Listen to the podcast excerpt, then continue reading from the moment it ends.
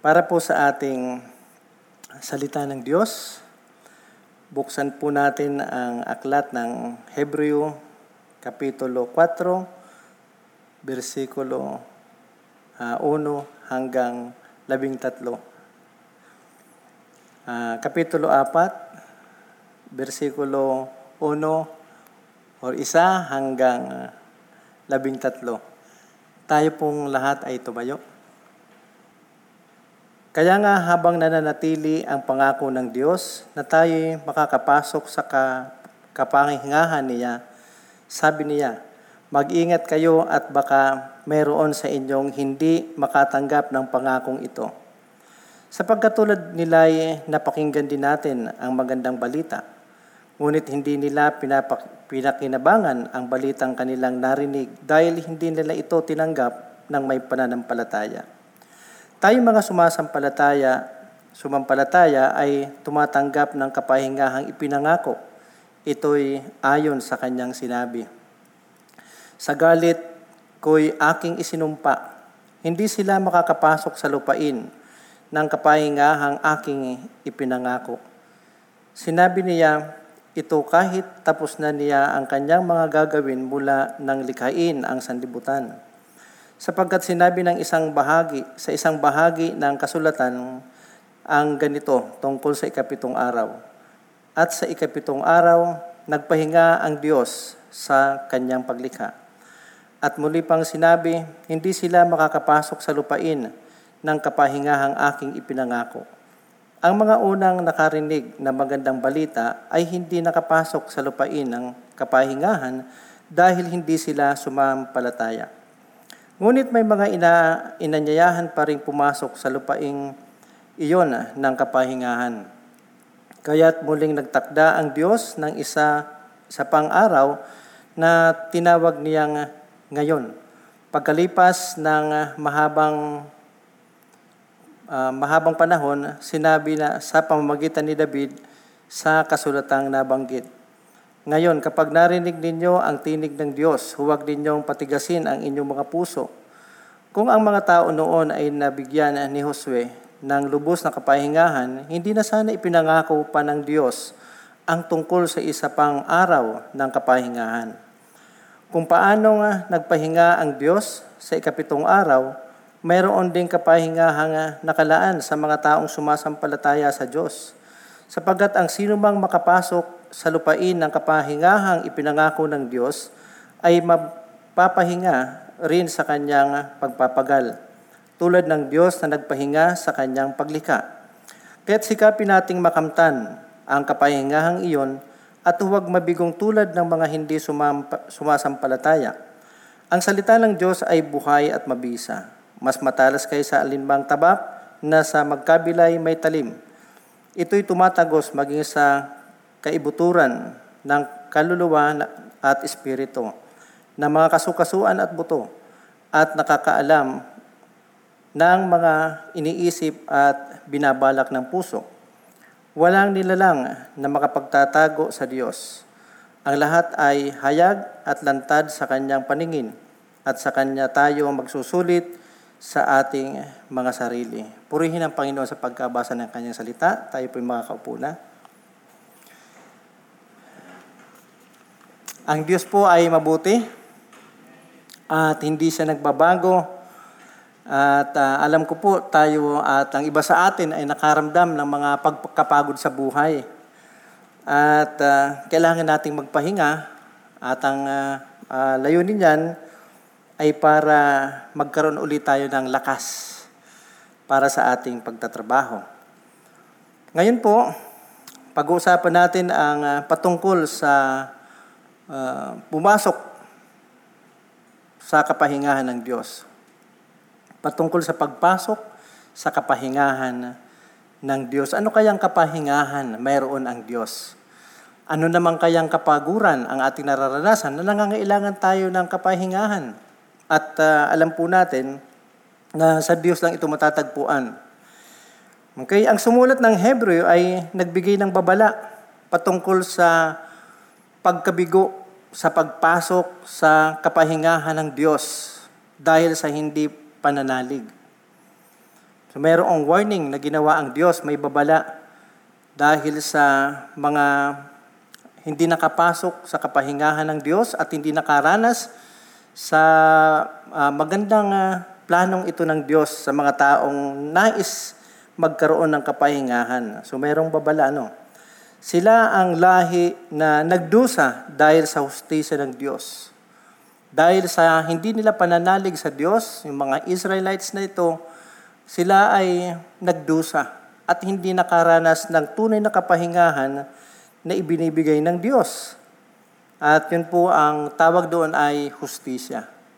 So kapag ka isang tao walang pananalig sa Diyos, natural na pagdurusa ang pwede niyang maranasan. Ang, sa kanyang puot, sila ay hindi nakapasok sa kanyang kapahingahan. Sa mata ng Diyos, ang kawalang pananalig ay kahinaan o kasamaan. Marahil may mga taong hindi nananalig sa inyo, di naniniwala sa atin, ang iba sa atin masama ang loob. Wala ka man lang ang tiwala sa akin. Di ka naniniwala sa akin. So minsan, masama ang loob natin, pero um, yung kawalan ng pananalig sa Diyos, yan ay isang kasamaan ng isang tao. At yan ay ikinakapuot ng Diyos. So hindi sa lahat ng oras o hindi natin pwedeng sabihin na ang mga makasalanan at hindi nakikinig sa Diyos at hindi nananalig sa Kanya, mahal ng Diyos. Di ba? Kasi ang sabi ng uh, salita ng Diyos, ang puot ng Diyos ay nasa mga taong hindi nananalig sa Kanya. Okay. So panahon na para baguhin natin yung ating mga kaisipan. May puot ang Diyos. At ang puot ng Diyos ay nandun sa mga taong hindi nananalig sa Kanya at sumusunod sa Kanya. Sa Kanyang puot sila ay hindi nakapasok sa Kanyang kapahingahan. Sa mata ng Diyos, ang, kalwal, ang kawalan ng pananalig sa Kanya ay isang kasamaan. Ito'y kasamaan na kinakapuutan ng Diyos. Kaya't ang hustisya ng Diyos ay ibinagsak sa kanila. Kaya nga may, ang may akda ng Hebreo ay nagpaalala sa kanila na matakot habang panahon pa, may panahon pa. Baga sinasabi ng writer na ito, ng taga, ng, nagsumulat ng Hebreo na ito, ngayon pa lang matakot na kayo. Kasi darating ang panahon, baka huli na ang lahat, kayo ay bagsakan ng puot ng Diyos. Hindi kung kailan. Hindi kung ikaw ay may trabaho na o kaya pinagpala na ng Diyos kasi marami mga tao sumusunod sa Diyos. Susunod lang ako sa Lord. Pag pinagpala mo ako, pag college ko na, pag may family na o kaya pag narating ko na gusto ko. Pero sinasabi ng salita ng Diyos na kailangan natin ngayon na manalig baka maging huli ang lahat. So matakot kayo sa panahon na yan. Huwag sa COVID na nakakamatay ng katawang physical, kundi mas matakot tayo sa puot ng Diyos na nakakamatay ng espiritu or nagbibigay uh, uh, ng habang buhay na pagdurusa sa atin. Yung COVID na yan ay pansamantala lang na pwede kang mahirapan. Ang problema kung ang kaluluwa mo pumunta ng impyerno na kung saan habang buhay ka magdurusa, mas matindi pang maranasan mo kaysa naranasan ng naghihirap sa COVID. Karamihan sa kanila ay hindi tinanggap ang pangakong kapahingahan. At ang pangakong kapahingahan ay matatagpuan sa Panginoong Heso Kristo lamang ang anak ng Diyos na tinatawag o tinawag ng Diyos na Diyos. Okay, so wala po tayong ibang pwedeng puntahan para matagpuan ang tunay na kapahingahan natin kundi sa ating Panginoong Hesus lang. Pag-usapan po natin yung ating balangkas. Una sa lahat, ang may akda ay nagpaliwanag tungkol sa sino mang nakapakinig ng mabuting balita. Okay?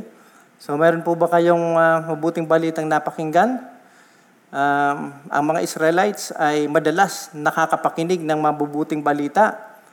Ngunit isang bagay ay nakakalungkot. Sabi rito, uh, sila ay nakarinig ng mabuting balita, pero walang natapong pakinabang. Okay? So, kailan tayo nakakapakinig ng isang bagay na napakaganda, pero walang kabuluhan ang lahat na napakinggan at napag-aralan natin? Pag pumasok tayo sa school, maraming itinuturo sa atin yung mga guro. Marami tayong mga natututunan. Maging sa, sa iglesia, maging sa church, at saan mang lugar. Marami tayong magagandang bagay na natutunan. Wow, galing naman ng sermon. Marami akong natutunan. Galing naman ng lecture. Ang dami kong natutunan. Pero, kung wala ang application or pagsasabuhay ng lahat ng natutunan mo, lahat ng iyan walang pakinabang. Marami sa atin nag-aaral patungkol sa kalusugan. Pero hanggang doon lang. Dapat pala matulog ng maayos, kumain ng ganito, ma- mga maayos na pagkain, pero hindi naman ginagawa. Yun ay walang pakinabang. Lahat ng natutunan natin sa salita ng Diyos, kung ito ay uh, hindi natin isasagawa at uh, walang kasamang pananalig sa Diyos, ito ay walang pakinabang. So ang dahilan, sabi rito, hindi sila sumampalataya. Ang kanilang natamo ay pagdurusa dahil sa kawalang pananampalataya.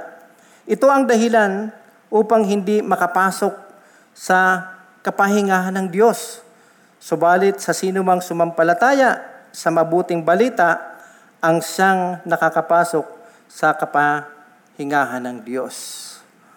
So tandaan po natin, Mahalaga ang pakikinig. Lalo na kung ito ay salita ng Diyos. Maraming beses na nagsalita ang Diyos sa kanila at ginamit ang mga propeta. Pero wala po silang natanggap na pakinabang sapagkat ang sabi rito, pinakinggan nila ang mabuting balita, ang salita ng Diyos, subalit sila ay hindi nanalig, naniwala o sumampalataya. Ganon din po sa atin.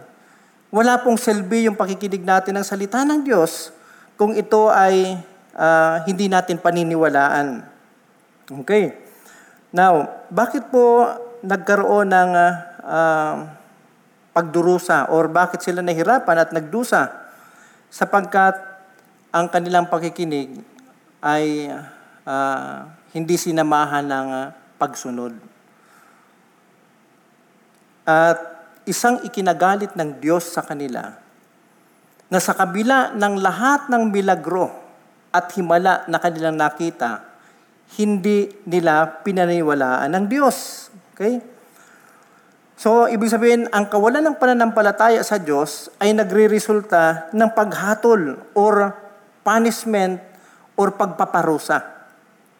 Biruin nyo, nakita nila kung papaano nagkaroon ng maraming plagues or mga salot sa Egyptian para sila sa Egypt para sila ay makalaya sa pagkakaalipin nito. Pagkatapos sila ay pinalaya ng Diyos sa pangunguna ni Moses at dumating yung panahon na nakita nila na sila ay mamamatay na subalit naghimala ang Diyos na hati ang dagat. Walang pwedeng gumawa nun. Ang Diyos lang. Oh, tuwan-tuwa sila. Grabe, nahati ang dagat. Tunay na ang Diyos ay makapangyarihan. Pagkatapos yung bato, may lumabas na tubig. Saan ka nakakita na bato, tapos may lumabas na tubig? Siguro sa atin, may nakita tayo bato, may lumabas na tao, tapos may tissue. O kaya, kung ano pang mga lumalabas sa mga bato na yan.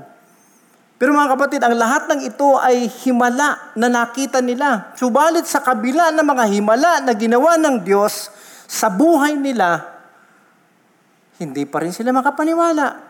Kaya matindi ang galit puot ng Diyos sa kanila. Mga kapatid, ilang panalangin na ang ipinanalangin mo at tinugon ng Diyos. Ilang milagro na o himala ng Diyos ang naranasan mo sa buhay. Ilang panalangin mo na ang tinugon ng Diyos at sinasabi mo lagi, tunay na mabuti ang Diyos at makapangyarihan ng Panginoon. Pero bakit pag dumarating yung mga pagsubok sa buhay mo, parang pinagdududahan mo na ang pangako ng Diyos? Bakit kapag ka may sinasabi ang Diyos sa iyo, bakit kapag ka may pinapagawa ang Diyos sa iyo, hindi mo pinapakinggan, hindi mo pinaniniwalaan? Mga kapatid, hindi ganun kasimple yun. Sapagkat ang mga Israelita ay nakaranas ng pagdurusa, nakaranas ng uh, parusa galing sa Diyos dahil sa kawalan nila ng pananampalataya. Kumusta po ang ating pananampalataya sa Diyos? Lahat ng pinapakinggan natin, lahat ng pina, uh, pinapanood natin, binabasa natin at sinasabi ng Diyos sa atin, lahat ng ito, masasabi ko at sinasabi ng Biblia na walang pakinabang. Sayang yung oras. Sayang yung pagpunta sa simbahan.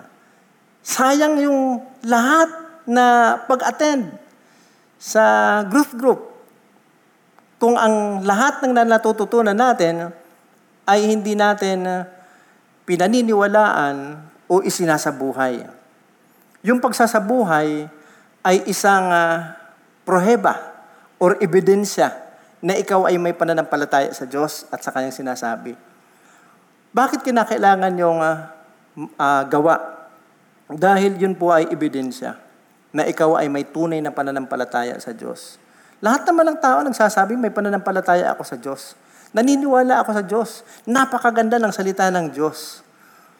Pero ang tanong, mayroon bang ebidensya? Mayroon bang proof or katunayan? May katibayan ba na ikaw ay may tunay na pananampalataya sa Panginoon?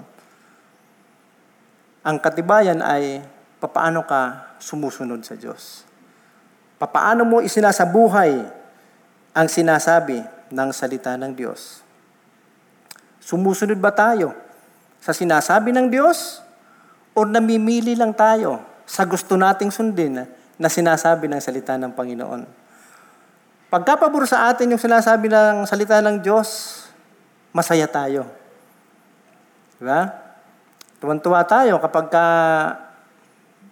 may nagsasalita pagkatapos tinamaan siya at sasabihin natin, oh, siya yun, siya yun. Sabi ng salita ng Panginoon, kasalanan ang pagiging tismusa at tismusa ay yung kapitbahay ko yan. Talagang, oy, yung kapatiran ko yan, ha? tinamaan siya, buti nga. Pero kapag ka, para sa atin, sinasabi ng salita ng Panginoon, kasalanan ang mapagmataas. Nako, hindi naman yata totoo yun. Kasi ayaw po nating magbago, ayaw nating tingnan yung sarili natin. Ang salita ng Diyos ay parang salamin. Na kapag ka ikaw ay nag-aral, nagbasa ng salita ng Panginoon, makikita mo sarili mo. At pag nakita mo yung sarili mo, anong reaction mo? Pagharap mo sa Biblia, pagbukas mo, ah! Ako ba to? sabay close, ano, sabay sara. Mukha yatang hindi maganda magbasa ng salita ng Panginoon. so mga kapatid, ano bang reaction natin? Ano bang response natin pag tayo ay nagbabasa ng salita ng Panginoon at nakikita natin yung ating sarili, sinusunod ba natin at pinaniniwalaan ba natin ang ating mga nababasa, napapakinggang mga sermons? Sapagkat kung ito ay hindi natin pinaniniwalaan, isinasabuhay, ito po ay walang pakinabang, tulad ng mga Israelita. Pangalawa, ang may akda ay nagpaliwanag ng konsepto ng Diyos sa kapahingahan. Sila ang lahing nabigo na tanggapin ang kapahingahan ng Diyos. Napakaganda ng uh, ipinagkaloob sa kanila, ipinangako sa kanila ng Diyos kapahingahan. Ano po bang pakiramdam nyo kapag ka hindi kayo nakakapagpahinga? Workaholic kayo, trabaho ng trabaho. Okay? Um, buong maghapon nagtatrabaho. Gabi nagtatrabaho pa. Talagang bagsak ka na dyan, ano? So ano ba pakiramdam nyo? Parang wala na kayong power. At uh, wala na kayong pwedeng magawa kapag ka sobrang pagod nyo na at iritado na kayo yan. At uh, madalas ay talagang wala na kayong magawang maayos dahil sobrang pagod na. Kaya kailangang mamahinga. Ang isa sa tanong ko sa ating uh, mga house churches, sa mga members, sa mga uma-attend, na gusto kong itanong sa inyo ngayon ay ito. Ano po ba ang dahilan ng pagkapagod ng isang tao? Dahil ang tao ay may nararamdaman pagkapagod physically and spiritually. Kapag ka ang isang tao ay nagtatrabaho at pagkatapos kahit gaano siya kapagod, halimbawa sabihin natin sa pag uh, uh, pag uuma, farming o kaya ano yan? Uh, anong tawag din sa Tagalog?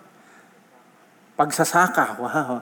Pagsasaka. Pagod na pagod. Marami akong nakilalang ganun. Talagang pagod sila sa pagtatanim, pag-aararo, mga ganyan, paglalagay ng abono. Uh, napakapayapa after nilang magtrabaho, napakapayapa ng kanilang pagtulog. Ang iba naman, meron silang napa, meron ako napakinggan na mabuti pang mapagod ka sa pagtatrabaho, wag lang uh, ma-stress o mapagod mentally and emotionally or sa sa kaisipan, pagkapagod sa isip at sa puso. Bakit? Ang hirap ipahinga ng isang taong pagod na pagod na emotionally or sa kanyang uh, emosyon o kaya kaisipan. Okay? So di ba niya mapagod ako sa physical. Basta wag lang sa sa kaisipan or sa mental. Dahil uh, ang hirap ipahinga nun. So mga kapatid, ano ba ang uh, nagbibigay ng pagkapagod sa isang tao? Bakit kayo pagod? Bakit tayo napapagod? Purihin ang Diyos dahil ang Diyos natin nagbibigay ng tunay na kapahingahan.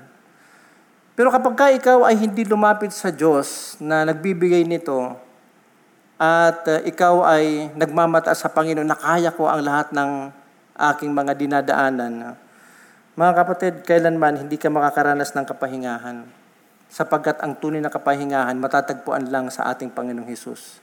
Siya lang ang nagbibigay nito at ito'y matatanggap ng isang taong may tunay na pananampalataya at sumusunod sa Diyos.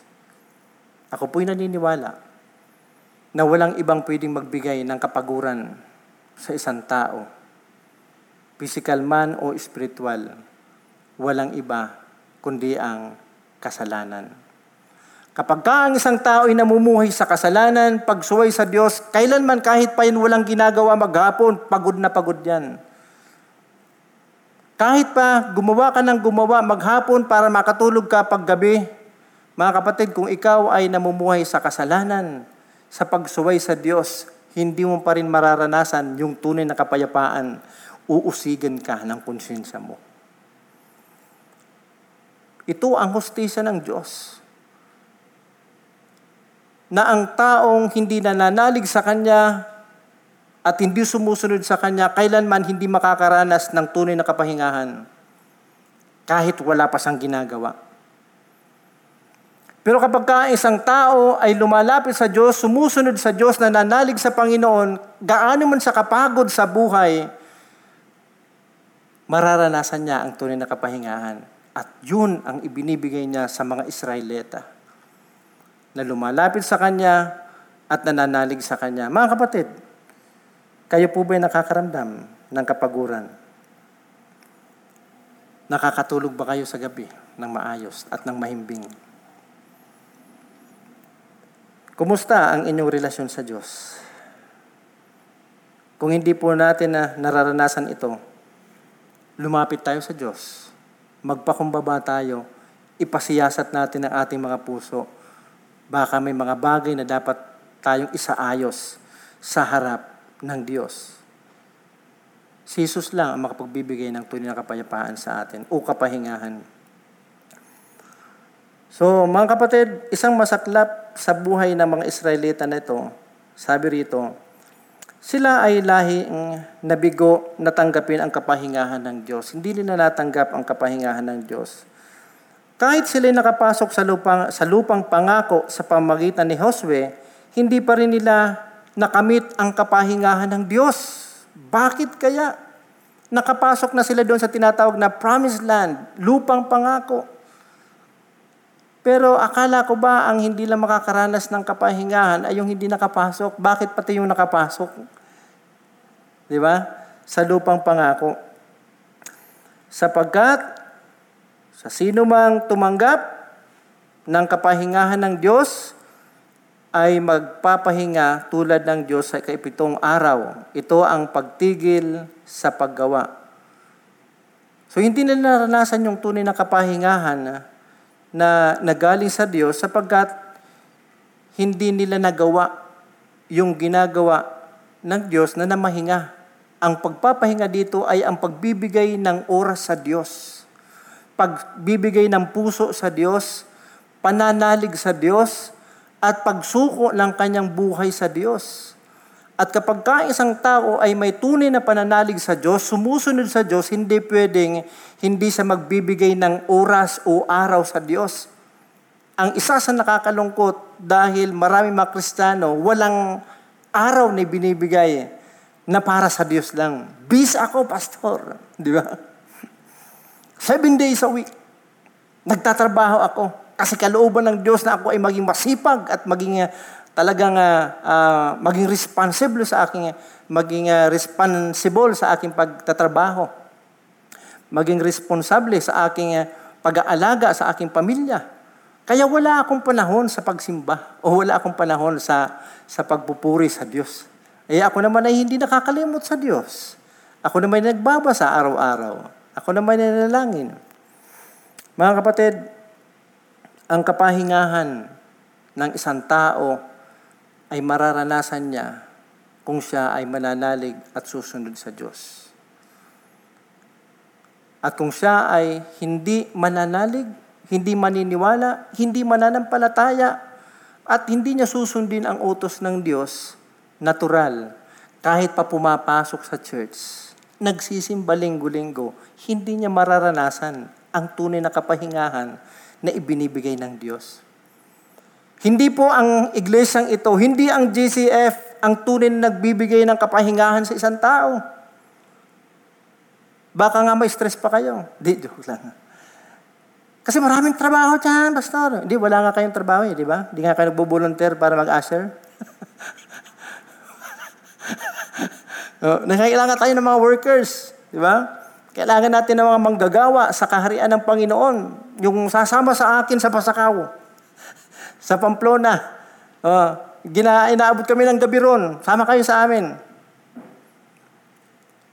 Ang tunay na sumusunod sa Diyos ay nakakaranas ng tunay na kapahingahan kahit pagod. Pero kapag ka, ikaw ay walang pananalig sa Diyos at hindi mo sinusunod, pinapakinggan ang salita ng Panginoon kahit wala kang ginagawa, makakaranas ka lagi ng kapaguran. At hindi mo matatagpuan yan sa kahit saang bagay man. Matulog ka man ang matulog maghapon. Okay? Magdamag ka pang matulog. Kahit tulog, hanggang sa nakabukas pa mata mo, kahit tulog ka, hindi mo pa rin mararanasan ng tunay ka nakapahingahan.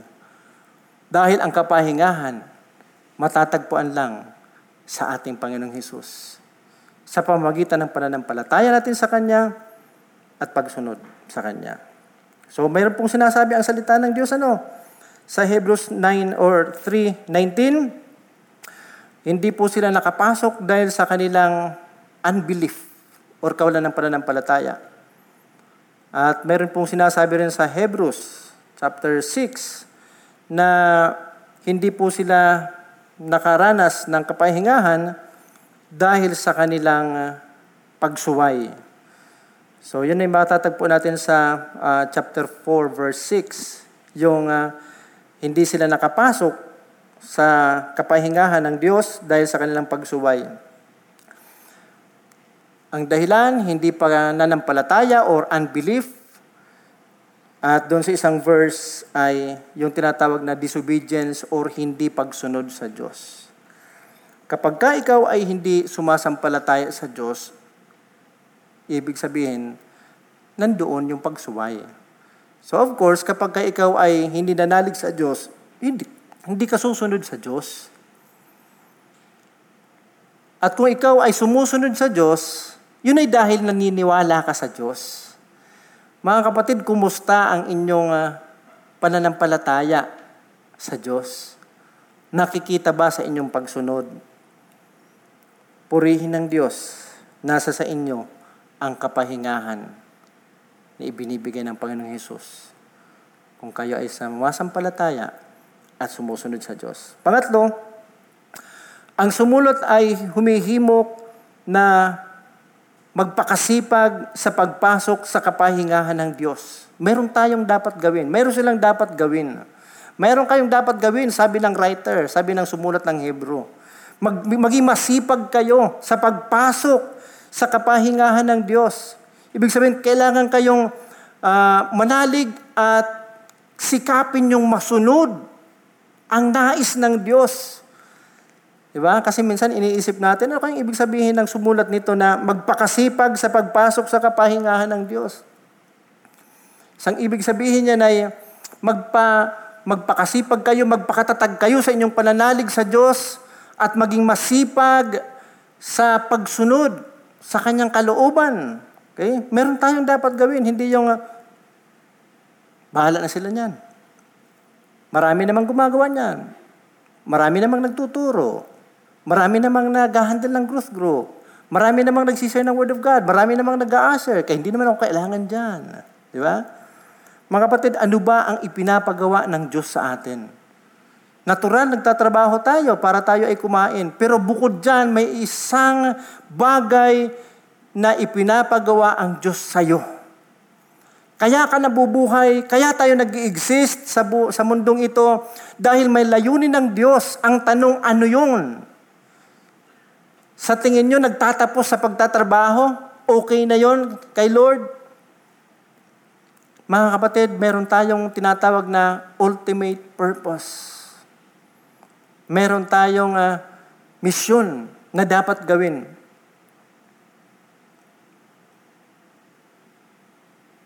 Ako po'y naniniwala na ang misyon na yan ay para ay ang ibahagi ang salita ng Diyos sa lahat ng tao para sa kanilang kaligtasan. At maglingkod tayo sa ating Panginoon habang nabubuhay. Ano na po ang nagawa nyo sa kaharian ng Diyos? Ano ang ginagawa nyo bilang paglilingkod sa Panginoon?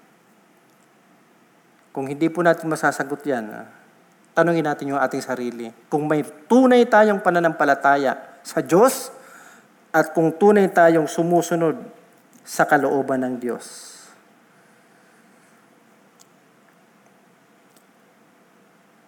Dapat ay walang sino man ang susunod sa halimbawa ng pagsuway. Dahil ang salita ng Diyos ay tulad sa matalas na tabak na umahatol sa, kalu- sa saluubin at kaloob-looban ng tao. At walang sino man ang mag makapagtatago dahil sa uusigin or dahil uusigin ng hustisya ng Diyos ang lahat. So ang salita ng Diyos ay parang uh, tabak na napakatalas. Di natin pwedeng itago sa Diyos yung tunay na motibo ng puso natin. Na parang sa harap ng tao, magkukunwari tayong sumusunod sa Diyos. Na sa harap ng tao, tayo ay napakabanal. Di ba? So, nakita ng Diyos ang laman ng puso ng mga Israelites. Di ba? Na minsan ay parang yung uh, Sumusunod lang sila dahil sa mga milagro. Dahil sa mga pabor na binibigay ng Diyos sa kanila. Pero sa panahon na nakikita nila na may mga problema na parang ayaw na nilang sumunod at nagdududa na sila, puro na sila reklamo. Di ba? Naalala nyo nung nasa paglalakbay sila papunto, papunta doon sa uh, lupang pangako? Panereklamo, Lord, Moses, ano ba to? Ginutom mo lang kami. Buti pa sa Egypt, kumakain kami ng karne. Dito, gugutumin mo lang kami sa, sa gutom. Ano ka ba naman? Panginoon, ano ba itong pinadala mo sa amin na leader? Bakit ganito?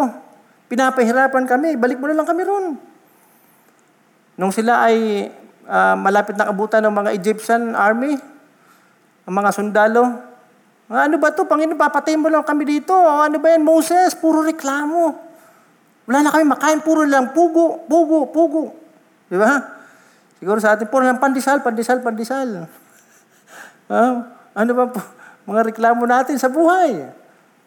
Eh, may pagkain na, reklamo pa rin ang reklamo. Walang kakontentuhan sa buhay. Di ba? Yan ay kawalan ng pananampalataya sa Diyos. Tayo ba ay mga taong reklamador? Dahil ang pagrereklamo tulad ng mga Israelites ay ebidensya ng kawalan ng pananampalataya sa Diyos. Kaya purihin ang Panginoon sa mga taong mapagpasalamat sa Diyos, nananalig sa Diyos at patuloy na sumusunod sa Panginoon. Okay.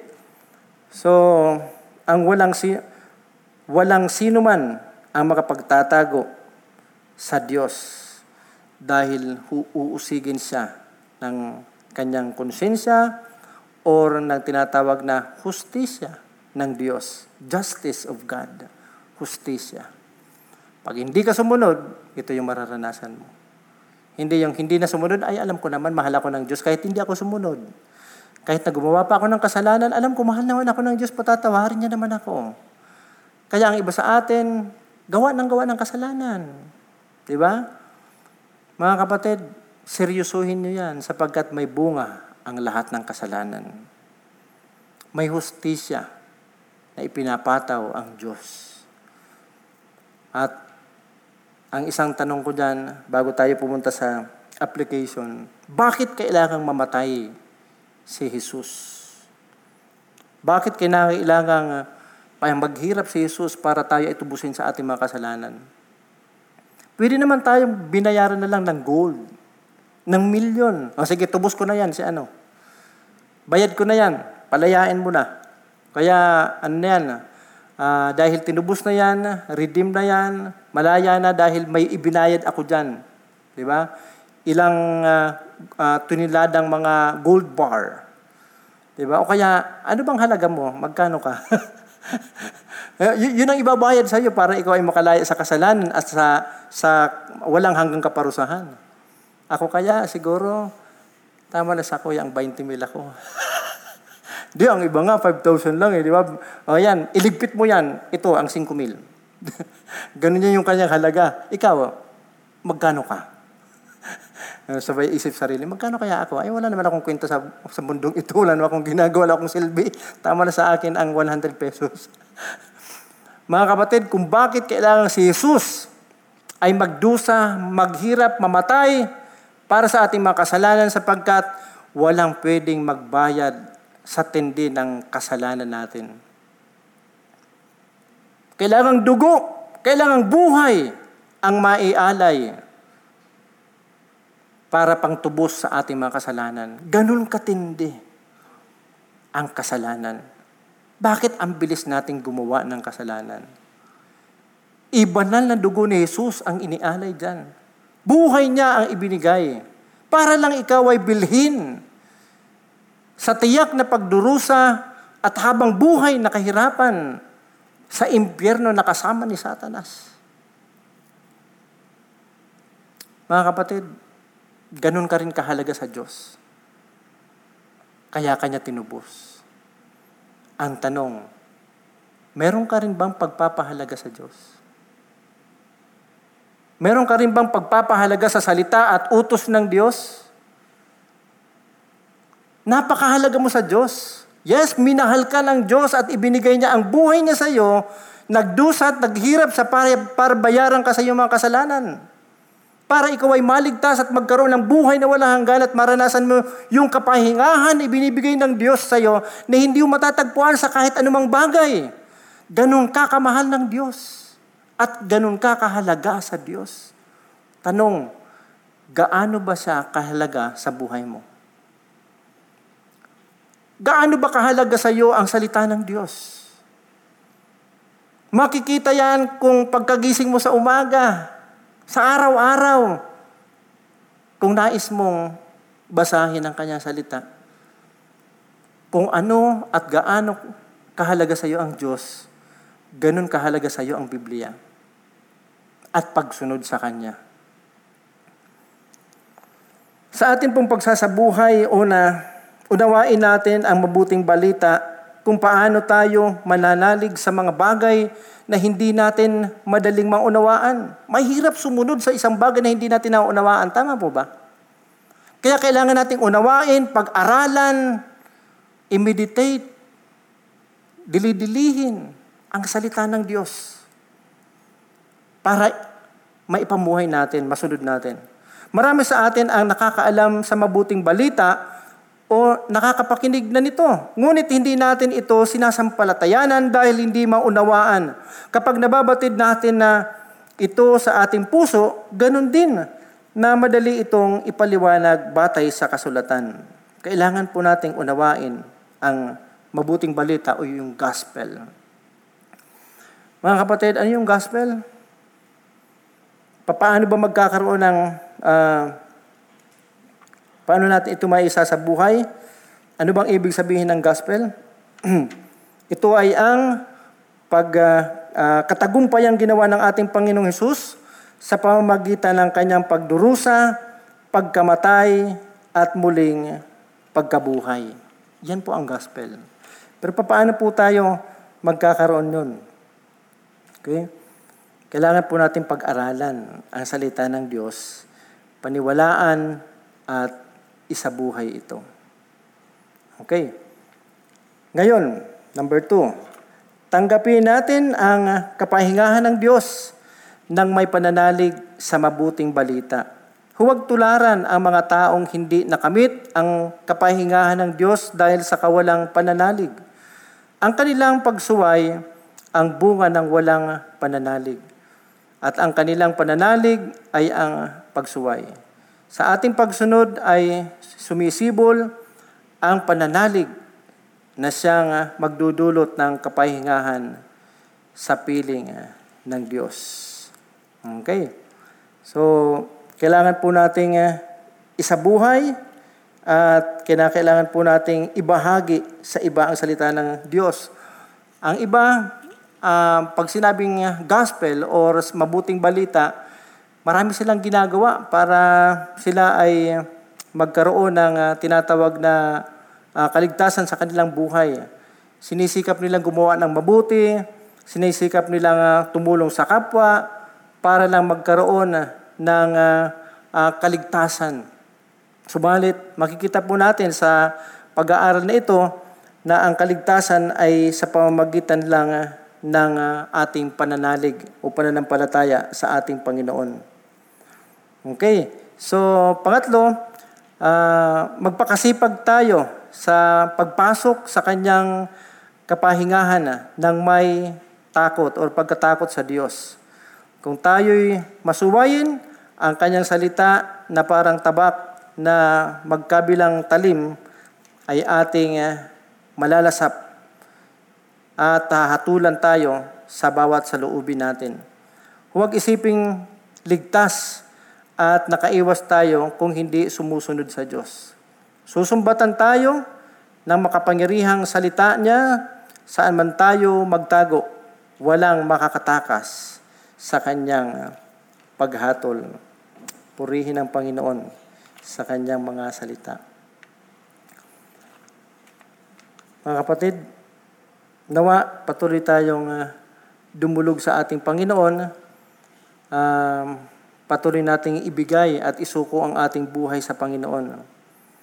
Matatanggap lang po natin mga kapatid ang uh, kaligtasang ito at uh, kapahingahan na ibinibigay ng Diyos sa pamamagitan ng uh, ating pananalig at yung pagpapawalang sala ng ating Panginoon ay matatanggap din natin sa ating uh, sa pamamagitan ng ating Panginoong Hesus. At ang ating Diyos din ang siyang magbibigay sa atin ng lakas upang sumunod sa Kanya at uh, para tayo ay magkaroon ng isang bagong puso. At uh, maraming bagay na parang mga mali, ano, titingnan natin mga maling konsepto sa pagkakaroon ng uh, tinatawag nating kapahingahan at ang pagkakaroon ng uh, um, tunay na kapayapaan sa, sa, sa piling ng ating Panginoon. Ang iba, sinisikap nila na ito ay uh, makamtan sa pamamagitan ng kanilang uh, mga qualification or uh, katangian. Ang iba ay sa pamamagitan ng kanilang mga maayos na pamumuhay, pagtulong sa kapwa, haba ng panalangin, pagtulong sa kanilang mga kapitbahay. Subalit tandaan po natin na ang gospel ay hindi natin matatanggap o ma, makakamtan or yung uh, bunga nito sa pamagitan ng uh, ating mabubuting gawa, kundi ito ay sa pamagitan lang ng ginawa ng ating Panginoong Hesus. Kaya tayo pong lahat ay dumulog sa Panginoon, akin pong ipikita ating mga mata at tayo po'y manalangin. Panginoon, kami po ay dumudulog sa iyo. Ang iba sa amin, Panginoon, ay nakaranas ng kapaguran. Ang dami po, Panginoon, na nagbibigay ng ka, kabagabagan sa aming mga puso, sa aming kaisipan. Daming bagay na nagbi, nagdudulot ng kapaguran sa amin. Physically, emotionally, and mentally. Panginoon, mahabag ka po sa amin sapagkat minsan ay mali yung aming mga nagagawa. Mali yung aming kaisipan. At mali po, Panginoon, yung aming mga uh, focus sa buhay. Patawarin niyo po kami, Panginoon, sa aming mga pagkukulang. Patawarin niyo po kami, Panginoon, sa aming mga unbelief or kawalan ng pananampalataya o pananalig sa iyo. Patawarin niyo po kami sa aming pagsuway sa iyo. Panginoon, siyasatin niyo ang aming mga puso. Nagpapasalamat po kami sa mga pagsubok, sa mga testings, sa mga kahirapan. Salamat Panginoon. Sapagkat mas lalo po namin nakikita ang iyong kapangyarihan, ang iyong habag, ang iyong pag-ibig sa amin. Tulungan niyo po kami, Ama, na patuloy na maranasan ang kapahingahan na nagmumula sa iyo.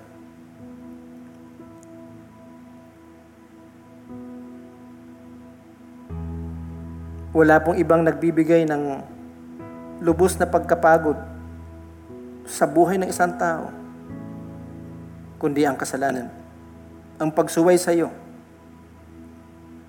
Ang pag ang hindi pakikinig sa iyong sinasabi, sa iyong salita. Siya sa atin niyo po ang aming mga puso't isipan, ang aming buhay, aming mga linalakaran, ang aming mga ginagawa. Dalangin po namin, Panginoon, na maitanim sa aming mga puso ang iyong salita at makita sa aming buhay. Panginoon, dalangin ko sa lahat na nandito ngayon, Ama, batid niyo po ang kanilang mga buhay. Mahabag ka po sa kanila. At ang aking dalangin, Panginoon, ay maging matatag ang kanilang pananampalataya sa iyong mga salita at pangako. At makita ang tunay na pagsunod sa iyong mga salita upang maranasan ng iyong mga anak ang kapahingahan na nagmumula sa iyo. Maraming salamat po, Panginoon maging ang aming mga kapatid na mga nasa kani-kanilang bahay na makikinig at manunod, Panginoon, sa salita mong ito. Dalangin ko, O Lord, na ipaalala niyo po sa kanila na meron po silang mission. Meron ka pong utos na dapat po naming sundin Panginoon, ikinakapuot mo, ikinakagalit mo. Mayroon kang puot sa mga taong nakaranas, nakakita ng iyong kapangyarihan, ng iyong himala. Mga panganalangin na sinagot mo. Subalit sa kabila ng lahat ng ito ay hindi pa rin nakikinig at sumusunod sa iyo. At tulungan niyo po kami, Ama, na patuloy naming isa puso ang iyong salita. Na kahit anong mangyari, mananalig kami sa iyo, susunod sa iyo, at amin pong ibabahagi ang iyong salita. Salamat po, Panginoon, sa kapahingahan. Salamat sa iyong pagpapala. Salamat, Panginoon, sa iyong biyaya, sa iyong pag-ibig. Salamat, Panginoon, sa pagtugod mo sa aming mga dalangin. Pinupuri ka namin, Ama. Sinasamba ka namin at patuloy na dinadakila sa oras na ito.